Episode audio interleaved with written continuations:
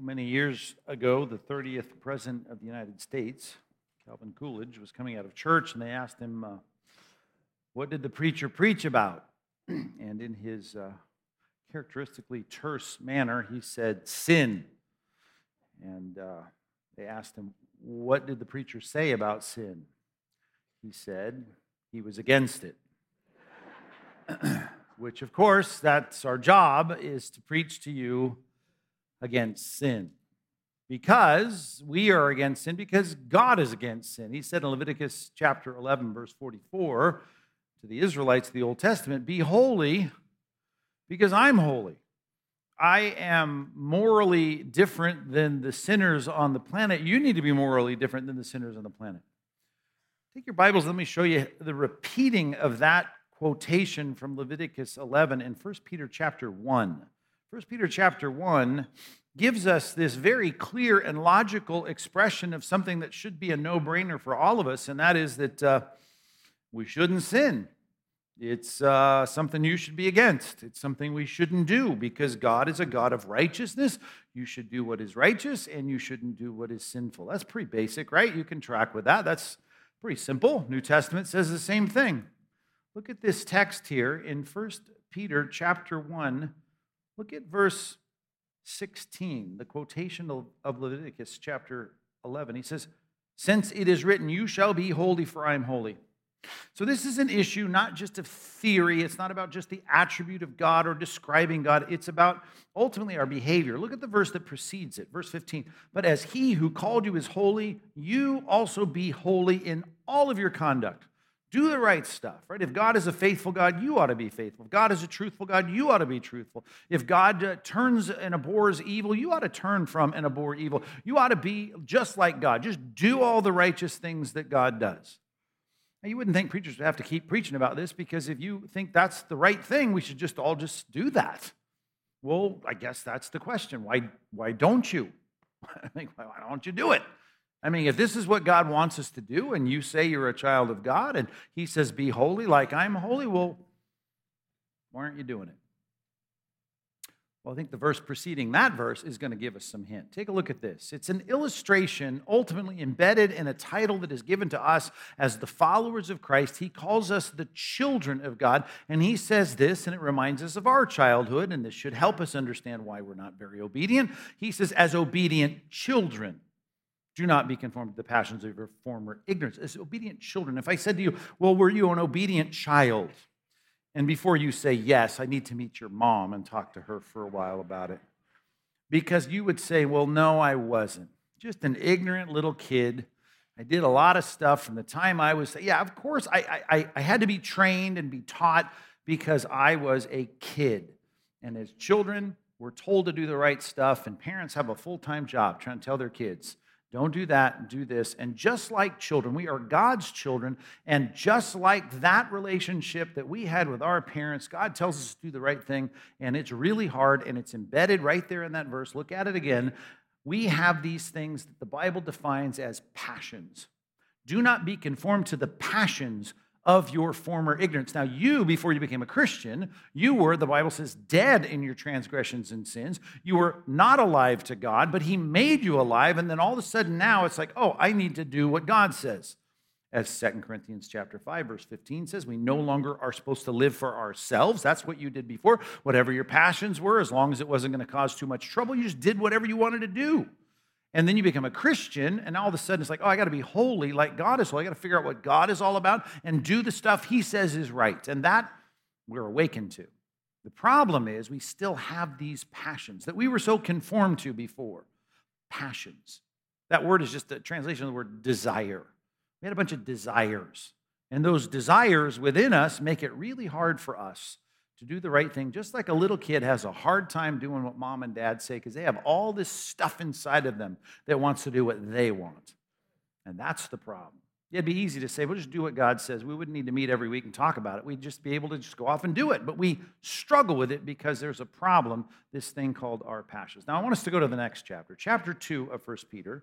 And I want you to look at one little verse. That's all I want to spend time thinking about is how does this verse help us as we know the right thing to do. We know what the right things are. You are sitting here today, many of you as Christians, saying, I want to do what's right. I'd like to do what's right for the rest of my Christian life. And, and now we have to say, well, what is the, the problem and how can we fix it? Well, here it is. 1 Corinthians, I'm sorry, 1 Corinthians, 1 Peter chapter 2, verse 11. It simply says this Beloved, I urge you, as sojourners and exiles, to abstain, here's our word again, from the passions of the flesh which wage war against your soul. I'd like you to abstain from that. I urge you to abstain from that as beloved people, that Peter loves his audience and God loves his audience. And here he's saying, look, you're sojourners and exiles. More on that later. But here's the heart of it abstain from those passions. And here he gives us the arena of it, of, of the flesh. And they're waging war against your soul. So the problem with many people coming to Christ is they hope that once they're inner core desires get adjusted to want to please God, and we read a verse like, Be holy as I'm holy, and all your conduct be holy, we think, well, okay, now I want to. Before I just wanted to please myself, now I want to please God. And we think, okay, well, that, just, let's just do it. We like to think about our Christian life sometimes as a peaceful thing. We want tranquility. Well, we have peace with God, but that's a description in Romans 5 of our relationship no longer being at odds. I'm no longer at odds with God. The problem is when He enlightens me to say in my own heart, I'd like to please God, and that's all true. It's called the miracle of regeneration. I want to please God. I still am stuck with this thing within the arena of what is called here my flesh that has a lot of desires and passions. And that creates a conflict.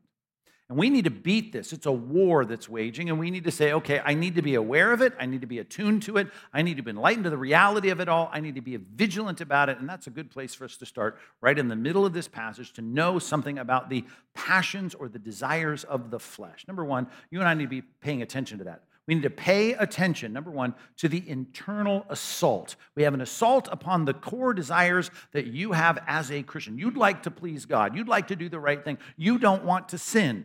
If you're a Christian, that's I can guarantee you that resonates with the core desires of your heart. I do not want to sin. And yet, this week, we're all going to sin. And we've got to say, well, wait a minute, I'd like to, I'd like to not sin. I'd like to be holy like God is holy. I'd like to be set apart ethically and morally. How, how, do I do that? Well, we start by understanding there's a battle going on. And a lot of people don't think about that. Matter of fact, they think it's all external. There's a lot of temptation out there in the world. And that's the problem. And we do talk about that because it's true. You think about the culture, the Bible says in 1 John chapter 5, it's under the domain of the evil one. And he is the tempter. That's one of his names. He's the tempter who tempts people. And just like in the garden, we just feel like, well, it's all out there. So if I just am careful about my interfacing with the world and the culture, and Satan's getting involved in all this stuff in my world, if I can just avoid all that, then I'd be okay. Well, that's been tried. We still kind of do things that reflect the trying of that in church history. We can go back to the desert fathers early on in church history where people say, well, we want to get away from all the cultural temptations. Satan is always active out there in the society, so I want to retreat into the desert and I can just be holy if I just get out there by myself. In the Middle Ages, we called them monasteries. You can become a monk in a monastery, get away from the world. And in our churches, we still have things we call retreats, right? You've been on a retreat, perhaps, our women's retreat, our men's retreat. We go away, we get away from work, we get away from home, we get away from all the normal stuff in our lives, and we go sing worship songs and we fellowship together and we preach the Bible multiple, multiple times. We think, well, this is great. There's no sin there. It's like Christians going into the monastery or into the desert and trying to be holy. Well, the problem with all of that is you take yourself with you and when you get there, right, you've got this thing working within you that's at war against what is righteous, what you want to do. It's waging war against your soul. And as a Christian, the internal part of your life, your soul, your spirit, the internal mechanism of your, your decider, your volition, you're in the cockpit of your life and you're saying, I want to fly this, this life of mine into righteous paths. I want to do righteous things. But there's a war, there's a, there's a hijacking that's going on as you sit there in the cockpit of your life, and it's just constantly trying to pull you in the wrong direction. See, all the things that the Bible says are true, that you know you should do, are all the things you aim at, but here are all these other things moving you in the opposite direction, and they all come from within you. Let me look at a couple passages with you really quick. Let's start with this one in James chapter 1. I think this will be helpful because it's a reminder of something so basic to the idea of who we are as Christians. James chapter 1, look at verse 14 and 15. James chapter 1, verses 14 and 15. But each person, James 1 14, is tempted when he is lured and enticed by the devil. Underline the words the devil there in verse 14. Do you see that? Are you there quickly enough to get my sarcasm? James chapter 1 verse 14. But each one is tempted when he is lured and enticed by his own desire. There's our word again, our passions, our desires, epithumia, the strong cravings of my internal life. Right? It's described in 1 Peter chapter 2 verse 11 as the domain of my flesh. And it says here, they're my own desires. Now, is the tempter a tempter? Absolutely. Are there things in the culture that tempt me? Yes, absolutely right? The world, the things in the world. A lot's trying to pull me off the path of righteousness. But the problem is there's something within me, my desires, that are pulling me in the direction of every temptation I can get my hands on. Right? I am, I am as a as a Christian, I'm still a Christian, but I'm as a Christian, I'm still filled with these magnetic connections to, to sin. And that's why the next phrase is helpful when it says in verse 15, when, then desire, when it has conceived, gives birth to sin. Right? I understand there are things that have to happen for my passions to fall into sin. There has to be a connection, a conception, if you will. And it's like a magnet, right? I, I, I replaced all those doorstops in my house that have the spring on them. They go, I don't, I can't make the noise, but when you kick them, they, uh, well, I, I found out in our house at least, if I left the windows open at the right time of day or whatever, and my cheap little doors that I have, I want solid doors. I have hollow doors. I hate my doors, whatever. I got a story to tell about that, but I have no time for it. But here's the thing. Uh, if you left the windows open, they all of a sudden slam. And then the kids thought we were arguing, and we weren't arguing. You just left the window open, and the door slams. And so I, I went to, to Home Depot, and I found these magnetic door stops. Do some of you have those? So cool. So cool.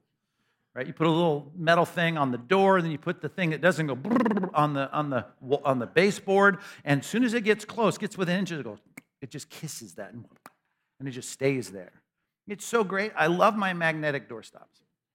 But if I were walking by one of my magnetic doorstops and I dropped like a, a box of paper clips and I spilled them by it,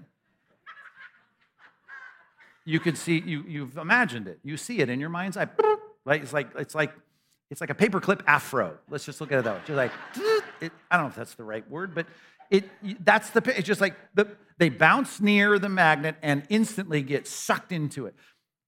You have these magnets inside of you, moral magnets. All it's looking for is a place to sin, right? You are sin looking for a place to happen, right? That's the problem with the magnetic poles of your heart. And there's all kinds of them. Matter of fact, now let's go to Galatians 5, very classic text, but it reminds us of this battle. You, as a Christian, you want to do right. You'd like to not sin this week. I would like to not sin this week. The problem is, I got all these passions and desires that are constantly looking for an outlet. They want to conceive and bring forth sin. And when the sin does its thing and corrupts parts of my life, it brings forth death. That's where the rest of that verse went in verse 15. All the different ways in which it messes up my life, messes up my life, domain of death, corruption, messed up stuff. Okay, now, are you in Galatians 5?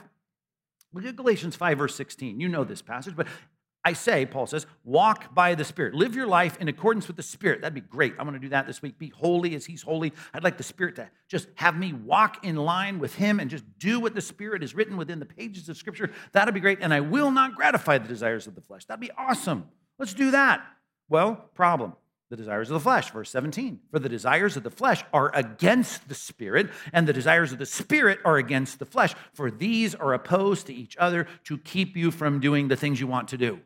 I'd like to fly this plane in the direction of righteousness. I'd like to be like God. I'd like to do everything that God would do morally and ethically, and, and I'd like to do that. But here's the problem these desires within me in the domain of my flesh. And that makes perfect sense. That's a good way to put it because the flesh, the humanness of humanity, is really connected to at least the image that we see there in Genesis when man is created out of the dust of the earth and God breathes into him the breath of life. Now he's, he's hardware. That, that's the biological matter, the stuff of my body is all the minerals and materials of the earth. And I'm now given this breath of life, right? That's done in the secret place, as Psalm 139 says, now inside of my mother. But initially, it was God taking the stuff of the earth, making a body, breathing into Adam the breath of life, becomes a living soul. Here he is, now a person. In Genesis 3, Adam and Eve morally sin, and God says, now here's the deal. You have morally sinned. You're a morally corrupted agent. I'm going to corrupt the whole frame. I like to say the picture has been morally rebellious now. The person, now God's going to create a, a morally rebellious frame around that picture. And he says, Cursed is the ground because of you. Hebrew word, eretz, the dirt, the, the earth. And here's the problem the, the dirt and the earth and the stuff of earth, that's what Adam was made from.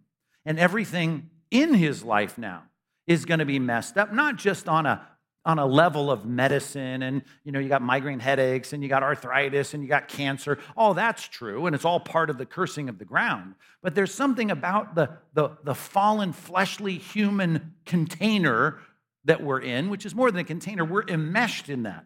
I'm a human being that's made to live within a, a, material thing that expresses my volition through my hands and my mouth and my eyes and my head. And all of this is, is expressed through the hardware of my body, and it doesn't work right it is morally rebellious. It is morally rebellious, it's biologically rebellious, it's rebellious in so many ways to match the problem of human beings that are rebellious in their hearts. Their moral rebellion is now matched with a fleshly rebellion. Now, that word, it helps me kind of get the category, but it, I don't want you to think about your, your eyelashes and your elbows and your fingernails. It's not just about the stuff of your body, though that is cursed, but the desires. As I like to say, it's the hardware like a computer that's got firmware embedded and encoded in the motherboard. Right? It's not just, it's not just, it's not neutral. Right? You can change the software out, who you are.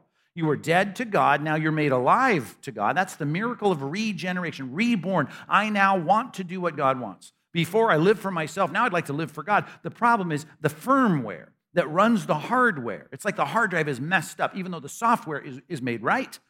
And now all of a sudden, now I'm having a hard time doing it because there's all of this competing interest, all this competing desire. And I'd like to live righteously this week, but I got a lot going on inside of me, just like you got a lot going on inside of you.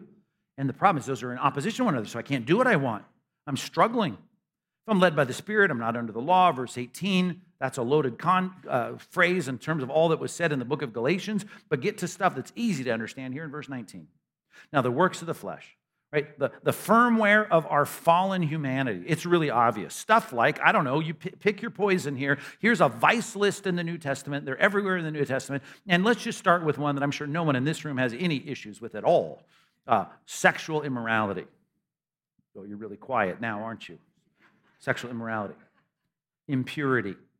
Right? Think about that. Impure in any different, your mind going in any direction that is not right, that is not, that is not holy sensuality. A lot like First john chapter 2 like the, the, the lust of the eye. It's like whatever i see i want if it's going to make me feel better.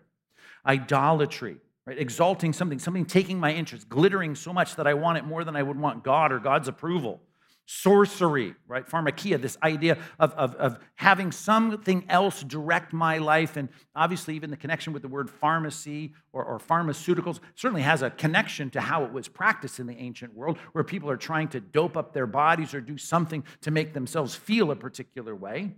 Enmity, I got a lot of enmity in my life with people, strife with other people, jealousy, I want what you've got, fits of anger, rivalries, dissensions, divisions, envy, drunkenness, orgies, and things like these. I warned you, as I warned you before, those who do such things will not inherit the kingdom of God. That's the stuff that when it's unleashed and you just do it, right, that just characterizes the non Christian life. But I am a Christian. No, that's great. I don't want any of that. But the problem is that's all the, the, the pulsating uh, exertion of the desires, the magnetic draw of the flesh, and I happen to still live in it. Verse 17 desires of the flesh against the spirit. So I'm still in a, in a human fallen container which is too sterile of a word. I'm enmeshed in the fabric of humanity. That's a better way to put it.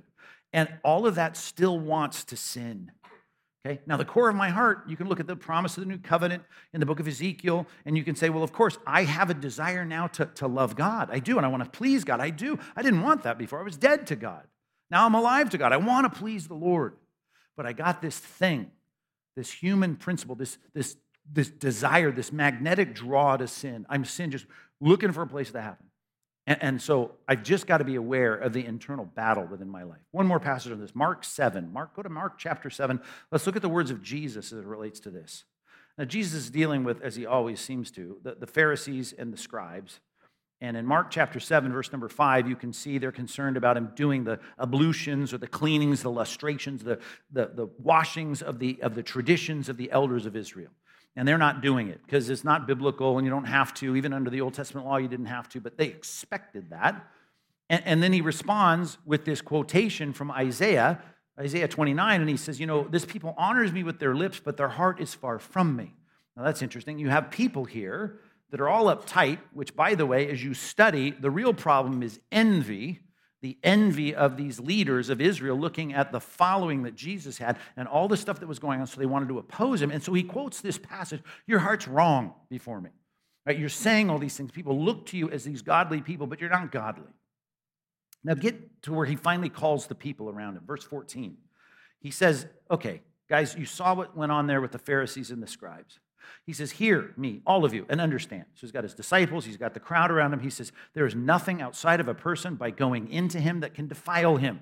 They were concerned about this, this, these ablutions, these washings.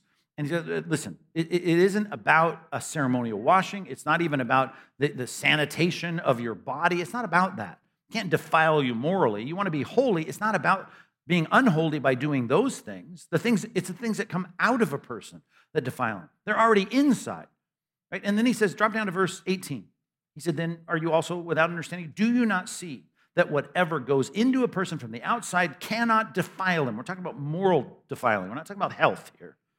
Since it enters into his heart, it doesn't, I'm sorry, it, since it enters not into his heart, but it enters into his stomach and it's expelled. And then Mark steps out and goes, There's the logic, by the way, of the ceremonial law. The kosher law is coming to an end, right? When they do, when the ceremonial law was was seen to be, as Christ died on the cross, torn, the veil was torn. This, of course, in this is the logic of declaring all foods clean. Verse 20. And he says, What comes out of a person is what defiles him. If you're not going to be holy this week, what's happening is the things within you. From within, right? Out of the heart of man, the core of the human being, the fallen humanness of a sinful person, come evil thoughts. Ever had any of those? Oh, we're back to this old saw sexual immorality. Any sexual immorality going on in your brain in your heart? Any, any magnet to that? How about theft, having what you, you didn't earn? Murder, right? Maybe even on the spectrum of murder, just calling someone an idiot. Adultery, right? Obviously. Coveting, sure. Wickedness, yeah. Deceit, sensuality, envy, there's our word envy again. Slander, pride, foolishness, now, all these evil things come from within. And those are the things that make you not holy this week. Those are the things that defile you. See, Jesus is concerned about you knowing that you got a problem that resides right within you. You can put yourself in a perfect environment. You can move to a perfect new job. You can have a, a better wife. You can have a, a better health. You can have better everything. And it still won't fix the problem. You will fight against sin your whole Christian life because the enemy, right, it really starts with these passions within you. They're the things luring you in to sinful behavior. And it all comes from within, the kinds of impulses and desires that you have.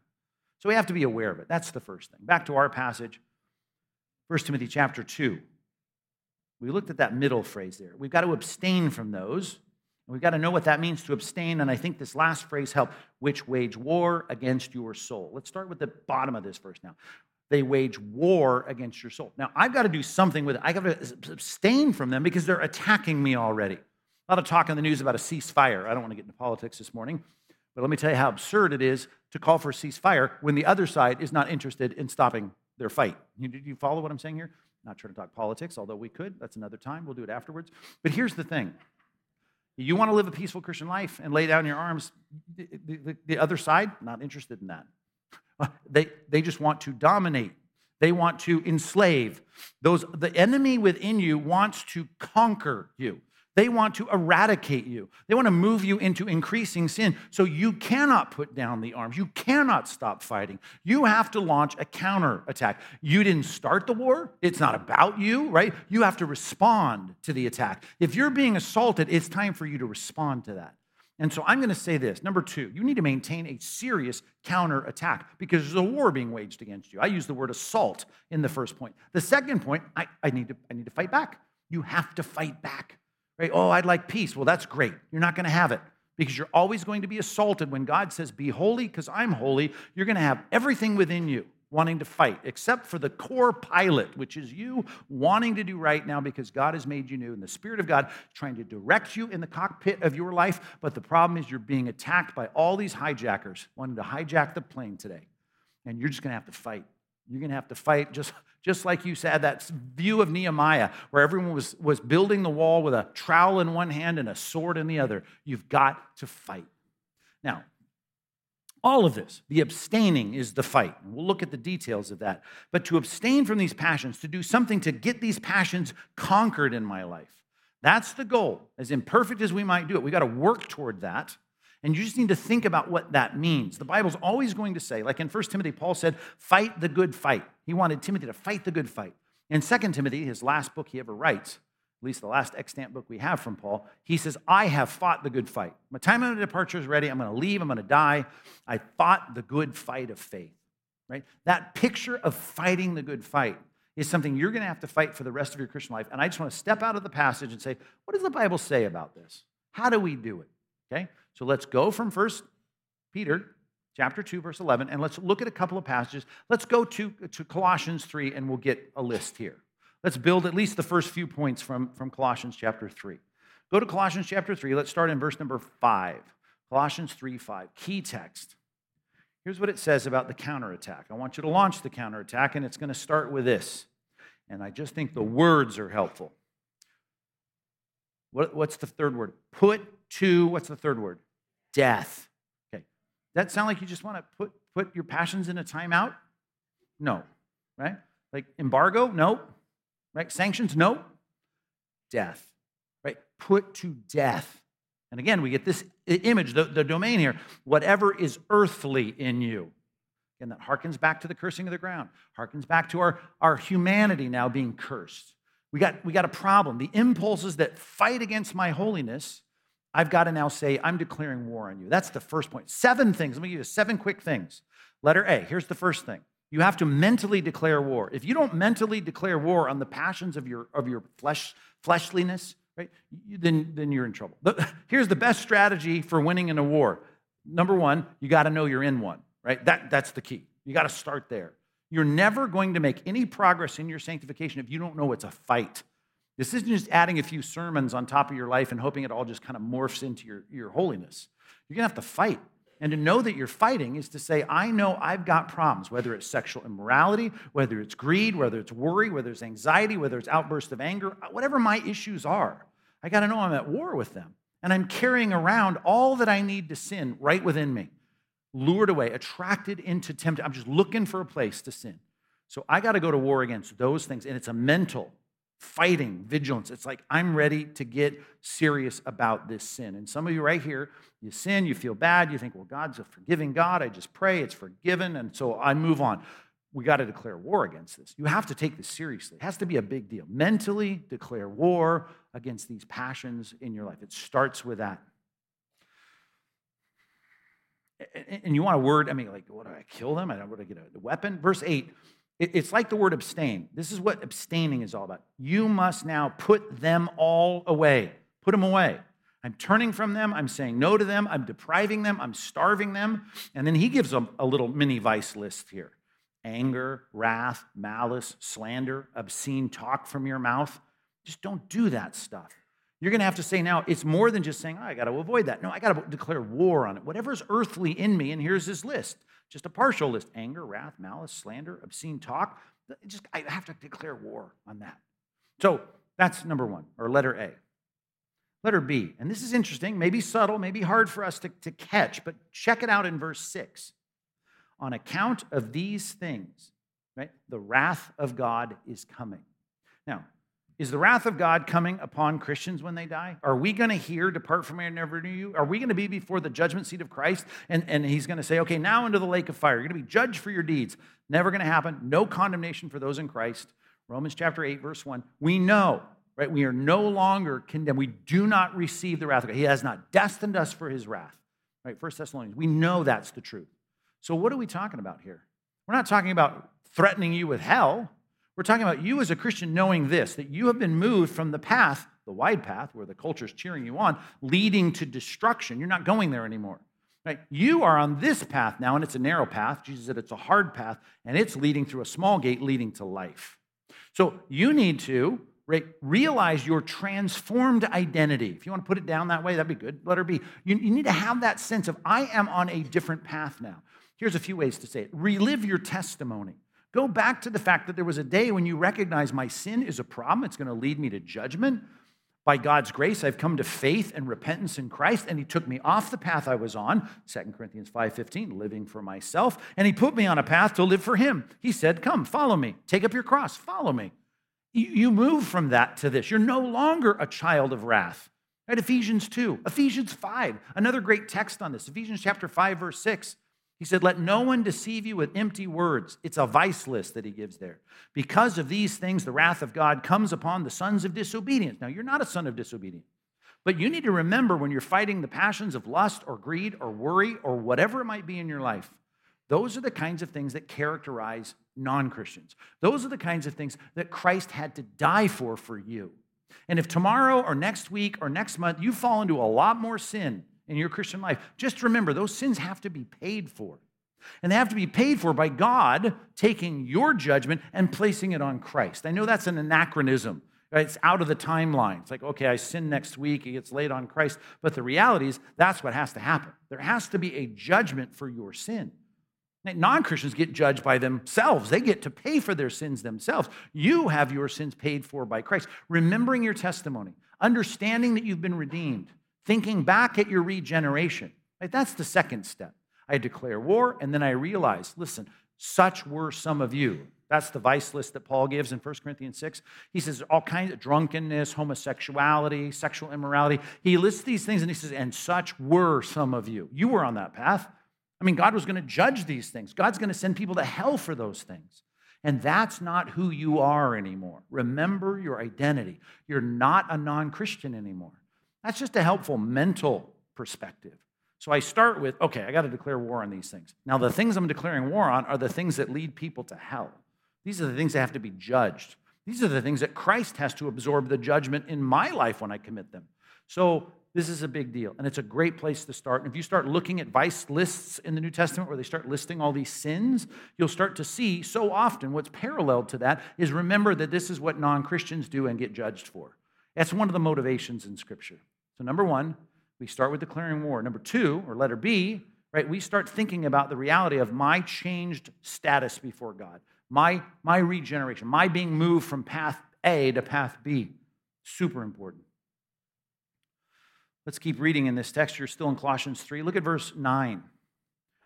Um, do not lie to one another, seeing that you put off the old self with its practices and put on the new self. That's just exactly what I've talked about. You, you've been moved from one path to the other. But look at this new self, right? Who am I now as a Christian? I'm on a new path. I'm following Christ. I'm living for Him, which is being renewed in knowledge after the image of its creator. Now, I've been created new in Christ. That's called regeneration. I've been reborn. I'm now a new person. Now I have a desire to love God. Now, where did that come from? God made me a new creation. That's what the Bible says. 2 Corinthians chapter 5, right? Verse 21. I'm new in Christ. Paul called it the new man or the new self in this passage. If I'm a new person in Christ, that gets renewed in the image of its creator through one key word in that sentence. What is it? Knowledge. Right? I need knowledge. I need to know when God says, Be holy as I'm holy, how am I going to know what in the world that is? Well, I need to learn. What does it mean that God is? I threw out a couple things real quick in the introduction. Well, if God is faithful, you ought to be faithful. If God turns away from evil, you ought to turn away from evil. If God tells the truth, you ought to tell the truth. Where do we learn about God's self disclosure? Well, in the, in the book. So let's, let's get letter C going here. When it comes to the third strategy of, of a counterattack against sin, Every single sin that you struggle with, every desire you have for sin, there is, is information, there's knowledge within the Word of God that helps me know how to fight it. I learn about who God is, I learn about the holiness of God, and I learn about how to apply the truth of God to start combating these things. It's found within the text of Scripture. I'll call it this Bible study. You got to study the Bible. And if I just say that and I say, hey, you would sin less this week if you study the Bible more, I think you'd say, oh, I've heard that so many times. Well, why don't we do it? Seriously. That one is controllable. You could get up tomorrow morning and spend more time in the Word. You could spend time studying the Bible tonight instead of doing whatever your Sudoku or whatever you're doing. You could do, I don't know, they, people still do that? I see, I saw an old gal doing that on the uh, tram the other day. Whatever, doesn't matter. What is the point? Get back into Bible study. If I put everybody's name up here and quickly flash through and said, okay, there's 168 hours in the week, how many hours did you spend ingesting, thinking about, studying, analyzing the Word of God, and getting the knowledge of the creator of your new heart, right? Getting that into your head. Has that been renewing this new man? Has it been strengthening this new man? We're going to get fed here in the knowledge of the one who created your new heart if you spend time in the Word. If I started putting a chart and compared everybody in the room up here, we spent the next five hours looking at every single person listening to my voice right now. So we're going to look on the screen and see how much time we spent ingesting the Word of God. I just wonder if you'd be embarrassed about that number. And I'm thinking, well, that's key. We need that. We have to do that. These are the words of God, right? Scripture, all Scripture has been, has been given, right, as the old translation by the inspiration of God, which is just the Latin word inspiro, which means to breathe out. ESV, NIV, a few translations put it well. It, they've been breathed out by God. The text of Scripture, the written book that you have encoded on your phone that you can scroll through when you sit there getting gas this week, that book, those words are God's words, and they are reflecting, right, the attributes of God, the truth of God, the values of God, the priorities of God that are supposed to reflect my new person. So, studying those things, if I get those things into my life, as I'm quoting now, 1 Timothy chapter 3 verse 16, right? They're going to be good for teaching, reproof, correction and training in righteousness. They're going to change who I am. They're going to direct my life. You need more Bible. Is that just old fashioned? It's old fashioned, but welcome to, to, to, advice that works. Here's good preaching right here. You need to spend more time in God's word. You need to do it. You spend money on all kinds of things. Why don't you invest in some good Bible software? Why don't you start clicking around every night instead of doing whatever else you're doing and say, I got to study this book. I got to be able to look up where everything in the Bible addresses this one passion that I'm struggling with, this one temptation I'm always falling to. What does the Bible say about it? Study the Bible. And as long as I'm in the last part of 1 Timothy, I'm in 1 Timothy in my brain, right? Chapter 3, verse 16, and I could quote verse 17, right? Where we have that this is going to make the man of God complete, equipped, ready for every good work. So that's what I want holiness. Next chapter, chapter 4. It starts with this Paul tells Timothy, who's the preacher of the church in Ephesus, he says, Man, preach the word. In light of the God who's going to judge everything, preach the word. Verse 2 preach it whether it's in season, everybody goes, Yay, or out of season, everybody goes, Boo. Preach the word. Preach the word. And do it. Reprove, rebuke, exhort, and do it with all your teaching and all patience. Just keep teaching.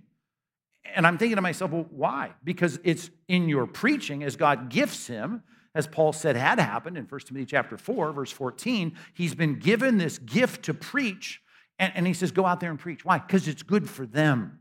And I'll say this what am I on? Letter D at this point? Not only need to read the Bible, here's number four, or letter D, you need to be under the preaching of the Bible. And I don't mean just listening while you're working in the garage or eating your sandwich at lunch on the radio. I'm talking about sitting in the physical presence of a Timothy who doesn't care whether it's in season or out of season, a bold preacher not one that capitulates to the culture, not one that wants to say what'll get applause or grow the church, but someone who's just going to preach what the Bible says. You need to sit under good biblical preaching. And you might be listening to this on the radio right now. And I'm saying get in the physical presence of preaching, or you're watching right now on the stream. You better be traveling in another country right now, is all I got to say. If you are within driving distance, you ought to be in the building right now. You ought to be listening to preaching in the physical presence of preachers, hearing the word of God taught by people that God gifts to exhort and explain and elucidate and prove and apply the word. You got to go to church, man, and you got to be sitting under the preaching of God's word where someone is looking at scripture and giving you all this scripture you can't even keep track of as he preaches to you to rebuke and reprove and, and exhort you with all patience in his teaching, continue week after week, in season or out of season. You need more preaching. And that, by the way, is under the category, if we wanted to take C and D, we could put it under the category of renewing our mind, because that's what it does. You study the Bible, your mind gets renewed. You, stu- you, you sit under preaching, your mind gets renewed. And the problem is, you need to be conformed to the world. Now, I'm quoting Romans chapter 12, verse 1. You can be conformed to the world, or you can be transformed by the renewing of your mind. And you can be able to discern once your, your mind is renewed by all this biblical data, all this good preaching. You can start now to discern what the will of God is. And that's the picture. I want to do, I want to fly this plane in the right direction. My life into righteousness. Are you tracking with any of this? Four things so far, right? There's our counterattack, right? Let, let me give you one more, and we won't spend time on this one either because we got you there after that army, armor of God. I don't know if it was the last sermon or two sermons ago or whatever. I was talking about the one part in that sermon about the armor of God that has more ink spilled on it than any other part of the armor of God, and it doesn't even have a corresponding element. In other words, it's not a sword, it's not a breastplate, it's not shoes, but he just starts talking about prayer. More verses on prayer than anything else. You want to extinguish the flaming darts of the evil one? Yeah, put on the armor of God. But at the end, he goes, pray, pray, pray, pray, pray all the time. Pray for me, pray for yourselves, pray. Let me just add that one for letter, what is that? Letter, D, letter E. You need to pray, and you need to pray more. Now, let's get our chart back up. All right, let's start with Linda. Then we'll go to Bob. Then we'll go to Dan. We'll go to Jim. And we'll put up here all your prayer time this week right? We can look at how much time you spent sinning, how many hours did you spend sinning this week, how much time did you spend praying, right? He, he says to Peter, James, and John, Jesus says, pray with me. Pray that you might not be led into temptation. Just pray. Right? And, and he says, pray for an hour. You couldn't pray for an hour. And I'm going, yeah, that's hard. No, pray for an hour. Pray that you might not fall into temptation. And I'm just saying this what's the temptation? Temptation is within myself. The guys are sleeping. He says, the spirit is willing, but the flesh is weak. You got a lot of desires in your flesh, even for being lazy. And all of that needs to be combated. And part of the solution, the counterattack, not only Bible, not only Bible study, good biblical preaching, but prayer. You got to pray.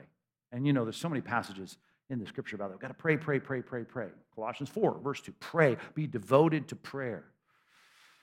How about this one? You know this passage too. We don't need to turn to any of these. You're a, you're a Bible scholar. You know these things. Hebrews chapter 10, verses 24 and 25. You can already write the point down because you know what it is. What happens in that passage? Chairs go face to face. Consider right, how to stir one another up to love and good deeds. Do not forsake the assembling of yourselves together, as is the habit of some. What's the point? You better get in small groups because that passage is about small groups, not about big groups, about small groups. It's about you being with people who are talking to you and you're talking to them and you're stirring each other up. Actually, the word is a hard one provoking each other, poking at each other, to be able to stir one another on to love, love God, love people, and good deeds. That's holiness, that's righteousness. You want to sin less, you better be in a small group. And some of you right here, I'm looking at the crowds. I preached to a lot of people this weekend in three auditoriums full. And I know this based on our church's stats, right? We got a lot of people in small groups, but not everybody. You come to our women's Bible study, you'll be in a small group. Come to a men's Bible study, you'll be in a small group. Come to navigating motherhood, you'll be in a small group. Come to our programming, Thrive, together, whatever, you'll be in a small group because all of that has to fulfill this particular command. And that is if you want to, to, to love God and love people and do good works, you're going to have to stir one another up with your faces facing each other. That has to, you have to be congregating together. You have to be in those groups together. These are not like we announce stuff like this all the time. You go, oh, that'd be good if I have time for that. I'll check that out. This is not superfluous. This is not extra credit. This is the core of Christian counterattack. You have to do these things. Wow, preaching now. Number seven. Is that number seven? Am I at number seven yet? I think I am. If you didn't get seven, half of you said yes, so I think I'm at number seven. Uh, uh, a, B, C, D, E, F, G. Thank you. Here it is. Here it's coming. Okay, you want me to review them? You do. This is a sign of my poor teaching right here, right? Mental declaration of war, letter A, number one. Number two, Got to know what I'm saved from. I got to think about my regeneration, my change path. That's letter B. Letter C. Number three, um, Bible study. Number four, uh, bold preaching. Number five, prayer. Number six, congregating. Number seven, what is it? When Paul was in Philippi, he was teaching them and living among them, and he said, Hey, follow my example. This is Philippians 3:17. Follow my example. But then he would blow out of town. He said, and Take note of those, right, who are doing these things and follow their example. In other words, I, am not always going to be there. And the preacher ought to be an example of the good deeds, but here's the thing you ought to take note of anybody who's got those, and you ought to connect with those people and you ought to follow their example. In other words, this gets down to relationships. And just to quote Proverbs chapter 27, and I think it's verse 17, let me check. Yeah, 27, 17. As iron sharpens iron, so one man sharpens another. Let me talk about from going from congregating and small groups to friendships. You need godly friendships that are willing to sharpen you. And they're the kinds of friendships that most of you don't gravitate toward. You gravitate, you gravitate naturally toward people that like slapping you on the back, right? I like them. You like you go home and tell your wife you like that guy because he, he, he he's he's all cool with you, right? He, he likes this. He thinks you're cool. Well, I like people that think I'm cool. Well, I need some godly people in my life. The closest friends you have ought to be godly people. They ought to be the kinds of people. Here's, here's a passage for you. This is also in Proverbs 27. It says, um, Faithful are the wounds of a friend, but deceitful are the kisses of an enemy. It's in, near the front of the chapter. It's five, six, seven. That passage, I just want you to think about that. That means that my friend is willing to sharpen me, which may cause some sparks in my life, because they're the kind of people that are always pushing me to godliness. They're the kind of people that really do live out that Hebrews chapter 10, verse 24, stirring, spurring on. And that's a that's a word of like like even it makes me feel uncomfortable. Your best friend should make you feel uncomfortable sometimes. Because if you don't go to church for the next two weeks and then they don't see you there, they should make you uncomfortable. They, they're godly people. They're always pushing you to deny the passions of your own heart and do what is right. They help you in the counterattack. They hold you up. Do you follow this? We need good, godly friendships. And I just got to say this strongly most of you don't have the right closest friends. You need the right closest friends who are godly people, who care a lot about you and themselves walking in the pattern of what God tells us to do, which is a pattern of putting to death whatever is earthly in me. Godly friends. I just tell you, it's so easy not to have godly friends. It's easy to have friends that just slap me in the back.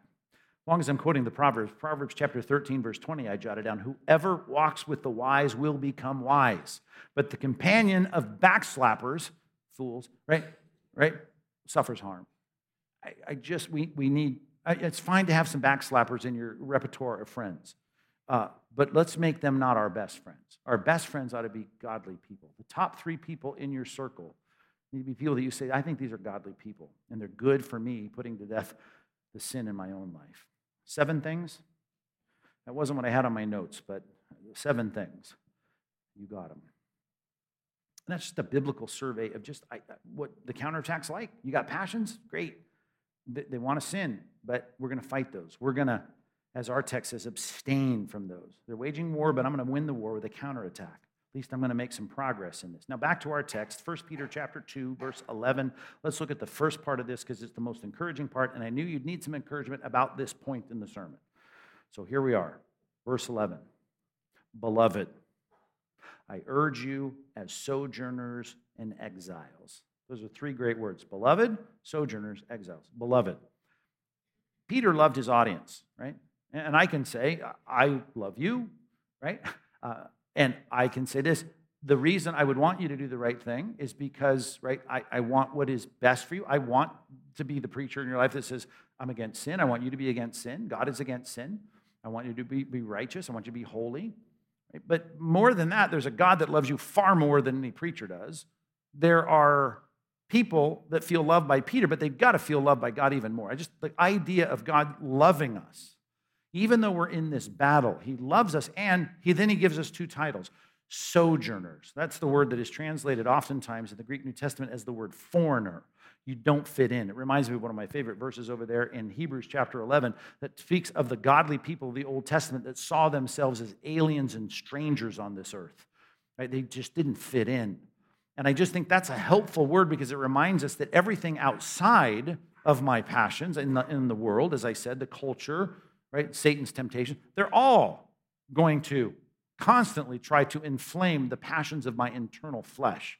So I just know I'm not going to fit in. And I've got to turn away from a lot of entertainment. I got to turn away from a lot of things and a lot of indulgences that the world wants me to. I just cannot be at home here. I can't ever rest. My head is always on a swivel and has to be because of the assault of sin in my life, because my passions is just waiting for some temptation to try and connect with the passion so that I can fall into sin and create all kinds of corruption or death in my life. So I need to realize this world's not my home. And then the best word is the last one exiles. He describes them as exiles and says you got to abstain. But exiles, that's a great word because it just means a temporary resident. You're just here for a while. You're just here and you're moving through, and you are an exile. That means your home is elsewhere. You're an expat and you're headed back home. That's a great picture. And it's one that should encourage us because all of this is a reminder that all of the problem I have about not fitting in here, well, against the promise of the kingdom, I guess that won't always be the case. Or exiles, well, I, I know this isn't my home, but I will be home one day. And when I am, everything's going to change. Take a look at this passage with me in, in Philippians chapter 3. I mean, it can't get more encouraging than this. In Philippians chapter 3, let me see if I can find that passage. Philippians chapter 3. Just keep repeating that till it comes to me here. Philippians chapter 3, verse 18. I quoted, by the way, verse 70. Brothers, join in, in, in, imitating me and keep your eyes on those who walk according to the example you have in us. Now, the opposite is you can look around and see a lot of people that don't follow that. They're not putting to death whatever's earthly in them. They're not denying their passions. For many of whom I've told you, verse 18, and tell you now, even with tears, they walk as enemies of the cross of Christ. They want an easy life, they want to not take up their cross. Their end is destruction. They're on the wrong path. Their God is their belly. Talk about their passions. They just do whatever feels like they want to do. Their glory, they're proud of it, is their shame. They should be ashamed of it.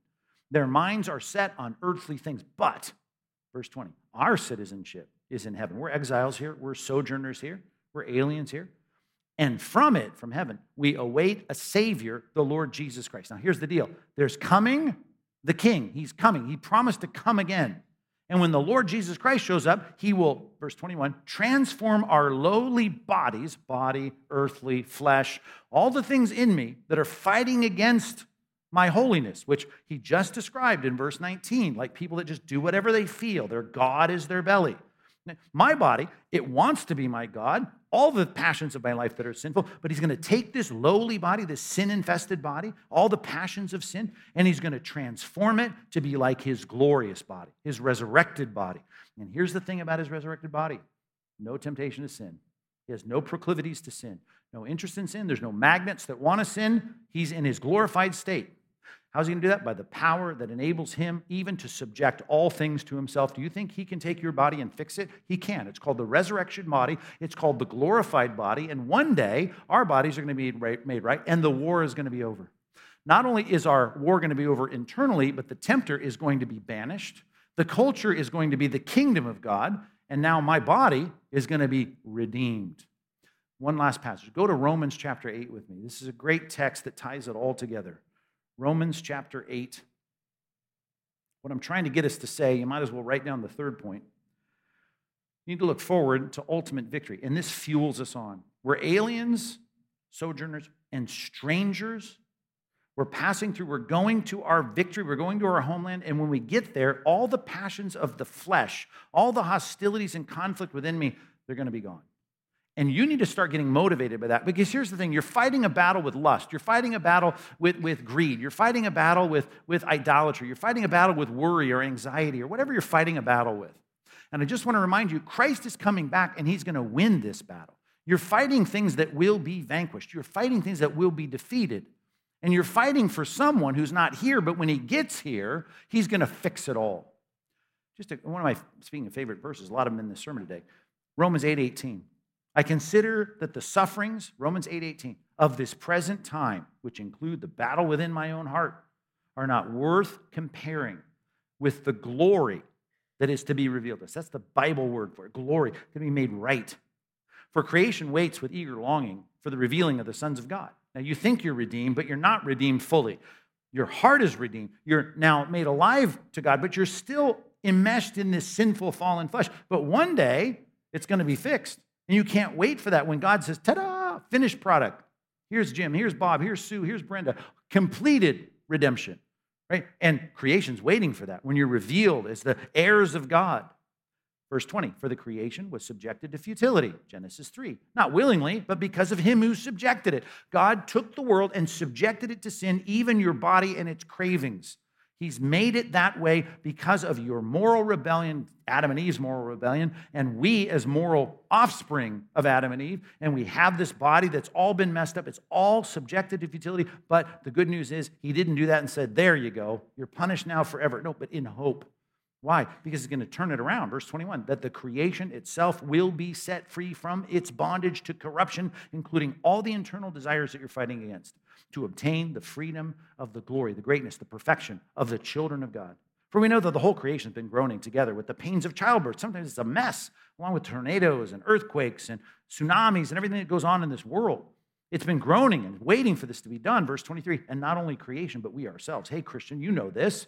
We have the first fruits of the Spirit. The Spirit is there over our shoulder in the cockpit of our lives, saying, Fly this plane this direction. He's pushing us in that direction, but we're groaning because we can't, we can't do it well. We're bad at it. We're bad because the passions of our flesh, they're, they're at war with us. We're surrounded by hijackers, but we wait eagerly for our adoption as sons. What are we waiting for? The redemption of our earthly bodies, our passions, our humanness, our fallen humanity. For in this hope, and that's what we're all waiting for, we were saved. God took our hearts and said, I'm going to forgive your sins and make you alive to me, but it's not done yet. Hope that is seen, if it were done, then it wouldn't be hope. The Bible talks a lot about hope because that means it's not finished yet. For who hopes for what he sees? If it's right in front of you, you wouldn't be hoping for it. It would be there, but it's not there yet. For if we hope for what we do not see, well, then we wait for it with patience. Just a great text. You need to know that you will win this war and the victory is coming. And you may not win it this week, next week, or a year from now, but one day Christ will return, and it could be this week. And he's going to take your body, 1 Corinthians 15, and transform it instantaneously in the twinkling of an eye, and you will never again have a godless impulse coming from within you. It won't happen anymore. So keep fighting because Christ's going to, going to win this thing. Don't be discouraged. I know we all stumble in many ways. I know you came into the auditorium with plenty of reminders of your sin if you are just open and honest with yourself today. But let's just let's just let the blood of Christ, to use that simple, clear biblical analogy, remove this. And then let's get back at it. Get back in the, in the battle. Let's abstain from those passions, those fleshly desires, epithumia, Greek word, the strong impulses of your flesh. Let's abstain from those. They're waging war. Let's just get back into the battle and keep fighting. And when you stumble and fall, get on your knees, confess it. I know this seems like a tedious process in the Christian life. Right? Every day it seems we're just repenting. As Martin Luther said, that is the Christian life. It's a life of repentance. We're repenting all the time. But don't grow weary of that.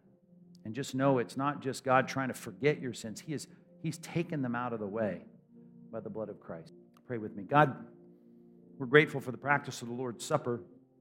It's a tactile experience that we have of eating and ingesting these elements to remind us how desperately we need Jesus Christ. And alien righteousness. Again, just to quote Martin Luther, that external righteousness to be applied to us, to be like it says there in Colossians chapter 3. Our life is hidden in Christ. I mean, we're just clothed, as Galatians says, with Christ. We have all of our sins forgiven and washed by the blood of Christ. So help us never grow weary of confessing our sins, as painful as it can be, as sobering as it can be. And let us get off our knees and get back into fighting this battle. God, we know we need your word. We need a reminder of our testimony. We need a, a vigilant, warlike mindset. We need scripture. We need preaching. We need friends. We need small groups. We need all these things to be regularly, consistently applied that we might find increasing victory. We know that ultimate victory is not coming till you come and you take us home and then you establish your kingdom. But for now, God, we'll just keep at it. Renew our energy and our strength and allow us to fight well this week, this battle that wages war against our soul. In Jesus' name, amen.